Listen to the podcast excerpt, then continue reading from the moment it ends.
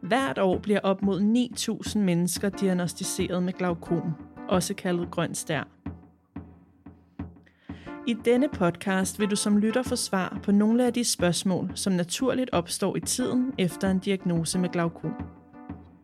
Du får et indblik i livet med glaukom, behandlingsforløbet og hvilke tilbud der er til patienter og pårørende. Podcasten er udarbejdet i samarbejde med Dansk Glaukomforening med støtte fra Synoptikfonden. Velkommen til Grøn Stær, en informationspodcast om glaukom.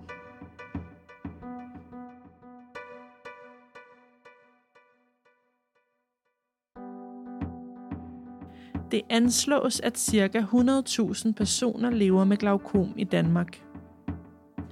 I denne episode vil du møde Linda Leifing Nielsen, som er en af dem. Linda har levet med glaukom siden hun var 26 år, og i dag er hun formand for Dansk Glaukomforening. Jeg fik det øh, opdaget, dengang jeg var 26. Ganske ved en tilfældighed. Jeg havde noget øjenkatar, jeg gik til øjenlæge med. Og øh, der blev jeg så medicineret med det. Og så den sidste gang, jeg var der, så siger han så, jeg tror lige, jeg måler dit tryk. Og så har jeg set helt forkert ud i ansigtet, fordi jeg anede jo ikke på det tidspunkt, som ung menneske ved man jo ikke, at man går rundt og har tryk i øjnene, vel? Øh, og så målte han det, og så var det alt for højt. Og så siger han så, du har vist grønt stær. Så, øh, så skulle jeg så komme en uges tid efter igen, fordi han ville så se, om det var vedvarende, og det var det desværre. Og så kom jeg på øjendråber allerede på det tidspunkt der. Så øh, det har jeg så levet med i en del år, fordi nu er jeg 71, så, øh, så kan jeg regne ud, så er det nogle år, jeg har levet med det i hvert fald. Det har jeg så fundet ud af senere, at det er, fordi øh, efter mange, mange år, så blev det konstateret også, at både min far og min mor faktisk havde det også. Det er så nok en tilfældighed jo, at begge ens forældre har det, men jeg ved, at i min fars familie, der har det været rigtig, rigtig mange. Der har det, min bedstemor var helt blind, øh, en par af mine fastre var helt blinde, inden de døde. Og dengang, der blev det måske ikke opdaget, at det var grønt stær. Det, det troede man nok, det var bare forkalkninger i øjnene, ikke også? Men jeg har også øh, fædre, kusiner, der har det, så der er rigtig, rigtig meget i min fars familie. Kan du huske, Linda, hvordan din sådan, første reaktion på, på den her diagnose var? Hvordan øh, blev du bange, eller vidste du, hvad der var tale om? Øhm, hvordan reagerede du? Nej, jeg blev egentlig ikke bange, fordi jeg tænkte, det er nok noget, der så bliver overstået sådan, ligesom en anden øjenkatar, men øh, det, jeg blev jo så klogere og fik at vide, at sådan en sygdom, den skal man leve med resten af sine dage. Så, men øh, forskrækket, det blev jeg egentlig ikke, fordi øh, der skal nok mere til at slå, slå en ud, når man er ung. Mm. Øh, men øh, jeg fandt ud af konsekvenserne senere hen. Kan du fortælle mig lidt om, Linda, hvordan din, din, dit første år så ud efter diagnosen, eller deromkring? Hvordan så den første periode ud? Hvad, hvad gik ligesom i gang? Jamen, øh, der var jo ikke, øh, heldigvis ikke sket nogen øh, skade på min, mit øje, øh, eller mine øjne på det tidspunkt, der, at det blev opdaget. Så jeg drøbbede jo bare, og fulgte selvfølgelig den øh, diagnose der, eller den plan, som øjenlægen han, øh, han gav mig for det. Og det var, jamen, det var jo helt naturligt, at jeg gjorde det morgen og aften. Og, så øh, altså, der, der skete sådan set ikke noget der, og jeg var til jævnlig kontrol. Så øh, der blev holdt godt øje med mig. Nu siger du øjendråber. Øhm, hvad er det for nogle øjendråber, du er blevet øh, behandlet med øh, gennem tiden?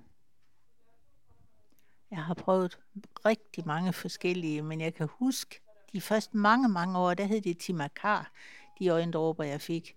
Øh, og de hjalp. Men så på et tidspunkt, så begyndte trykket så at stige lige så langsomt. Og så begyndte han jo at snakke om operation, og det var jeg jo ikke lige helt så glad for. Vi havde ingen øjenafdeling i Holstebro på det tidspunkt, fordi nu bor jeg i Herning, og så hører vi under Holstebro med det. Men øh, så skulle jeg til Aarhus, og det var jeg ikke helt vildt glad for. Men øh, derude så tilbød de mig så laser i stedet for. Så så fik jeg laserbehandling øh, i, i den øvre del af begge mine øjne. Så, og det hjalp så også i en periode. Så blev jeg faktisk medicinfri øh, i en periode derefter. Men jeg fik også at vide derude, at øh, det var jeg nok ikke ved. Og det gjorde det så heller ikke. Har du oplevet nogen øh, sådan noget, øh, bivirkninger ved din behandling, blandt andet ved laser eller øjendrupper? Jeg kan huske, øh, der om aftenen, efter jeg havde fået min læsebehandling, så synes jeg pludselig, at jeg så dobbelt. Og så blev jeg jo sådan lidt forskrækket og siger til sygeplejersken, jeg synes, jeg ser dobbelt. Nå, jamen, det er meget normalt, siger hun så. Det, det, det er væk i morgen. Nå, ja, men det øh, slog jeg mig så til ro med, og jeg faldt også i søvn, og det var væk dagen efter. Så øh, det var den bivirkning, jeg havde af det. Havde det været i dag, så er jeg nok blevet rystende nervøs og ikke sovet hele natten. men sådan reagerer man jo forskelligt. Har du været oppe og skulle have øh, flere øjne, forskellige typer øjendråber på samme tid, Linda? Ja, det har jeg. Og specielt, øh, nu, nu kan vi så springe noget frem i tiden, men jeg var så uheldig, at øh, i år 2001, der fik jeg nethindeløsning. Så skal vi, skal vi bare tage det her? Ja. Og så øh, som en komplikation af det, så fik jeg faktisk akut grøn stær døgnet efter. Og de kunne, mit tryk det røg helt op på 50, der hvor man normalt siger maks 20. Mm. Og der fik jeg otte forskellige slags øjendråber, for at de kunne slå det ned. Og jeg blev drøbet hver halve time. Så, øh, men det lykkedes dem kun at, at slå det 10 streger ned, det første øjen der. Men øh, øjenlægen turde ikke at reoperere mig, fordi til, øh, altså det, det, det gør man ikke sådan lige oven på, på en operation, og der havde været komplikationer med den også. Der havde været en blødning ind i øjet. Så der måtte gå tre uger, inden at jeg blev opereret for det uh, akut grønstær. Og i den tid fik jeg så otte slags øjendråber. Mm. Så det, det var virkelig en hård tid. Jeg var også indlagt i 14 dage. Den behandling for, eller operation for akut grønstær, Hvordan forløb den?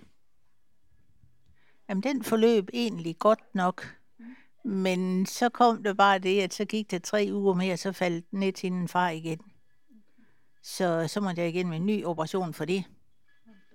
Og så, men, men det fik vi så styr på efterhånden. Men altså, der gik et par år, det var ud og ind og ud og ind og øjenafdelingen. Og, jamen altså, de prøvede flere forskellige slags dråber på mig, men øh, der var også nogle, jeg ikke kunne tåle af den. Så, øh, men, men han fik det til at falde til ro. Så helt praktisk, tænker jeg, med, med nethenløsning, er det så, hvor de prøver at fæstne den, altså sådan sætte den fast igen? Jeg fik en gas, en lille bitte gasboble øh, sprøjtet ind i øjet. De har forskellige metoder, men man kan også, øh, der er også nogen, der bliver sat fast med en ring, øh, baginde i øjet. Øh, men jeg fik en gasboble ind, og den der, den skulle så fortage sig lige så stille. Det skulle fordele sig ud i, i kroppen. Så øh, der gik en periode der, så lige pludselig så den væk. Så kigger man igen sådan en stor, rund, øh, mørk kugle faktisk. Altså, den var ligesom gennemsigtig, men det var en lidt mærkelig fornemmelse at kigge igennem den. Men det forsvandt af sig selv. Har du haft øh, bivirkninger ved øjendråberne? Nej, det synes jeg egentlig ikke. Ikke dem, jeg går på nu her. Det, det har jeg ikke. Der er mange, der døjer med de der konserveringsmidler i øjendråberne, men øh, jeg har faktisk brugt øh, øjendråber med konserveringsmidler i mange år. Der er godt nok mange, der har sagt til mig, uha, hvor er dit øje der rødt. Men øh, det er sådan set ikke noget, at jeg selv har, har tænkt over og har bemærket. Men nu er jeg gået over til den ene af de øh, to slags, jeg bruger der, hvor det er uden konserveringsmiddel. Og nu synes jeg ikke, at øjet er rødt længere. Så det er nok det, der har hjulpet faktisk lidt Ja. Jeg tænker her, Linda, i forhold til øhm, at have fået den her diagnose, grøns der har levet med det så mange år, har det haft nogle konsekvenser for dig, eller ja, kan man sige økonomisk? Både ja og nej, kan man sige, fordi til, øh, jeg er oprindelig bankuddannet, og øh, hvis ikke det var for, at jeg var holdt i banken i forvejen, så havde jeg jo altså ikke kunne være der i dag, fordi til, øh, man kan altså ikke se de bitte små tal og bogstaver længere. Det, det er sådan en konsekvent, øh, konsekvens, der kommer efterhånden, det her med at, at læse små bogstaver, små tal. Så, øh, men altså, jeg var holdt i banken på det tidspunkt der, og havde fået noget andet arbejde, så øh, sådan rent økonomisk vil jeg ikke sige, at det har haft en konsekvens på det. Men så har det jo så på øh, det personlige plan, altså med, at der er så mange ting, jeg ikke kan i dag, ikke også? Og jeg har heller ikke kørt bil i de sidste mange år, 15 år, tror jeg. Nu, ej, det, jo, jo, det er 15, ja, det er jo 2005. Det havde da selvfølgelig været rart at vide måske, at, øh, at, hvor, at man bliver så ramt, som man gør. Øh, fordi det, det er jo det her med, at lige pludselig, så kan man ikke se øh, ansigter tydelige, og jamen, der er virkelig mange ting, som kommer sådan snigende hen ad vejen, ikke også?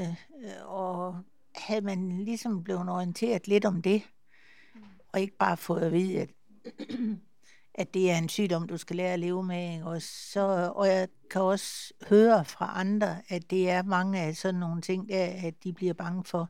Mange de tænker jo med det samme, er det noget, jeg bliver blind af? Mm. Det vil jeg egentlig ikke sige. De tanker, de strejfede mig dengang, at jeg øh, fik, det, fik diagnosen der. Men altså med tiden, og jo ældre man bliver, mm. så, øh, så, så vender det da mm. ind i hovedet. Det gør det bestemt. Mm. Men altså, det er jo svært det her med, og det er måske også svært at, at forklare for en øjenlæge øh, perspektiverne i det, men jeg tror, jeg tror alligevel, at de skal være lidt mere grundige i at fortælle, at der kan komme nogle situationer, blandt andet også det her med, at man på sigt kan, kan miste sit kørekort på grund af, at synen bliver dårligere. Mm. Fordi jeg var nok så naiv at tro, at når jeg passede min øjendrøbning, og min, øh, mit tryk var, som det skulle være hver gang, jeg spurgte jo min øjenlæge, jamen så bliver jeg aldrig dårligere til at se noget, til det er, som det skal være nu. Og han rev så gerne i sit hår sådan og sagde, ja, det kan jeg jo ikke garantere for. Og det kan de jo heller ikke. Men altså, så skulle han måske have sagt, at der kan komme situationer, når der, altså på sigt, at at der har de og de konsekvenser. Det tror jeg faktisk ville være en god ting. Sidste år, der havde jeg ikke været til kontrol i en længere periode, fordi på grund af coronaen, og så øh, de plejer altså at kalde mig ind jævnligt, sådan, så til sidst så rykkede jeg selv for det. Og jeg fik at vide øh, i Holstebro, så at jeg stod på en liste, og øh, de skulle så også flytte til det nye hospital i Gøstrup, så der ville jeg så blive kaldt ud. Og det gjorde jeg så også, øh, 14 dage, 3 uger efter jeg havde haft kontakt til den. Og så var mit tryk på hvad var den, 48, den dag jeg kom til kontrol. Og så var jeg lige ved at sige til øjenlægen, det tror jeg faktisk ikke på, fordi hun målte og målte og målte. Så, så siger jeg, det kan jeg ikke forstå, fordi når det er så højt, så er man jo rigtig dårlig tilpas. Man får jo både kvalme og øh, kaster op og alt muligt, og har ondt alle vejen, og jeg har det jo godt. Så sagde hun, det er fordi, den er kommet snigende. Den er kommet lige så langsomt hen over længere tid. Så derfor har du ikke mærket nogen symptomer. Så det er virkelig, virkelig farligt det at gå med. Så jeg måtte ikke engang tage hjem derude fra, inden jeg havde slugt to piller. Øh, de har sådan nogle vidunderpiller, der slår, kan slå trykket ned her og nu. Det er nogle modbydelige piller, men altså, øh, hun sagde, hvis du kommer herud igen på onsdag, vi var der en fredag, så kan du simpelthen ikke se på det øje der, så du tager de piller, inden du tager hjem. Og så var det, så, så planlagde hun jo operationen, så det var så til lige efter påske. Og vi stod klar i tøjet, og vi var klar til at køre det ud der tirsdag efter påske. Så ringer min telefon, og til held tager jeg den. Det plejer jeg ikke at gøre, når jeg skal afsted til sådan noget. Så var det derudefra, så aflyste de operationen, fordi hun var blevet syg. Så det blev så udsat en uge igen. Men øh, jeg måtte jo gå på de piller der i den periode. Der var jo ikke andet for. Men det, så, men det er virkelig snigende, og, og det kom virkelig bag på mig, at jeg kunne gå med så vanvittigt højt tryk, uden at være dårlig. Ja. Du har jo også fået Ja, det har jeg. Jeg har, jeg har, jeg har virkelig fået dårlig syn af det, fordi det nåede jo altid lige at lave nogle defekter derinde. Hvornår fik du indopereret din, den der, det der lille rør, stenten i øjet? Det fik jeg i maj sidste år. Hvordan har, øh, har den fungeret? Jamen, den har fungeret godt, fordi til jeg var faktisk til 13 kontroller derude efterfølgende. De tog mig hver anden, tredje dag, de første dage lige efter operationen. Og der kom mit tryk så ned på 10. Og det, uh, så var de jo helt, de så jo helt glade ud alle sammen, fordi den røg så langt ned. Øh, så krøb den så op til, den ligger på 15 nu her. Og så har hun så sat mig på dråber igen for at holde den der. Fordi det er jo nok øh, den nye moderne tendens, at det skal ligge omkring de 15 der. Men, men nogle øjenlæger siger jo også 20-21 stykker, og at det er acceptabelt. Men altså, jeg drøber igen. Det gør jeg. Skal du også sådan massere den? Det er, der, det er der nogen, der siger, at man skal, men øh, jeg tør ikke rigtig at, at røre ved den der øh, stent.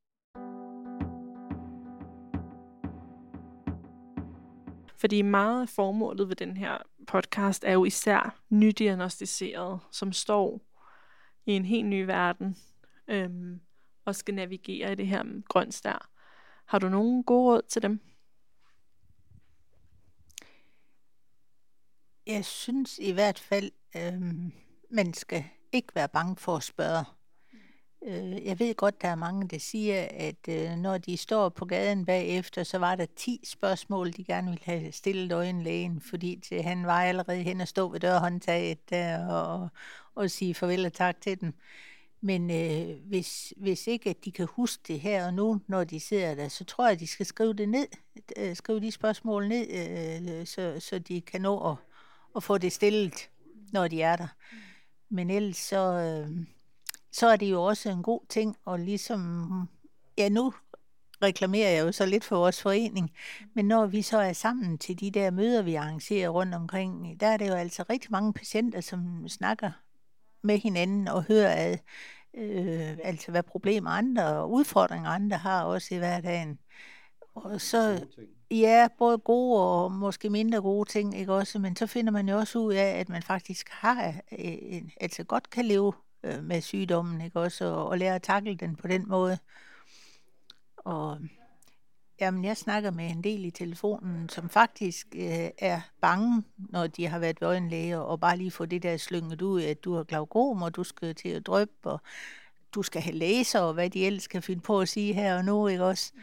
Øh, men når vi så får en, en snak om det, og, og de sådan falder lidt ned, og, og ja, vi snakker frem og tilbage om, at Nå, jamen, så er der så mange, der er mange ting, vi ikke kan efterhånden, men der er så også mange ting, vi, vi godt kan. Og så er de egentlig glade og tilfredse og synes, de er beroliget på den måde der. Men altså, det er en god ting. Jeg synes i hvert fald, det er en god ting at have et fællesskab med nogen, som, øh, som ved, hvad, hvad man snakker om. Fordi der er jo mange, som også siger, at vores familie gider ikke at høre på os, øh, altså på de bekymringer, vi har, og venner lige sådan, og jamen så holder de op med at, at snakke om det, ikke også? Og så går man jo og får en knude i maven, når der er nogle ting, man gerne vil øh, have afklaring på. Så i hvert fald øh, søge oplysning, simpelthen, og ellers så, der er jo også mange gode oplysninger på nettet, og nu laver I en podcast, så det bliver jo rigtig godt. så kan de også få oplysning den vej over der. Men øh, jeg tror altså ikke, man skal være så bange for at stille spørgsmål til øjenlægen. Fordi øh, det er det, de er der for. Simpelthen, det er for at, at hjælpe os igennem. Så om ikke første gang, så anden gang, man er der.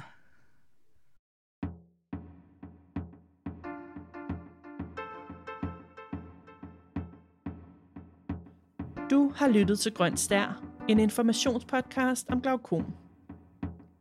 Podcasten er udarbejdet i samarbejde med Dansk Glaukomforening med støtte fra Synoptikfonden. Vil du vide mere om glaukom, kan du finde links i noterne til episoden. Tak fordi du lyttede med.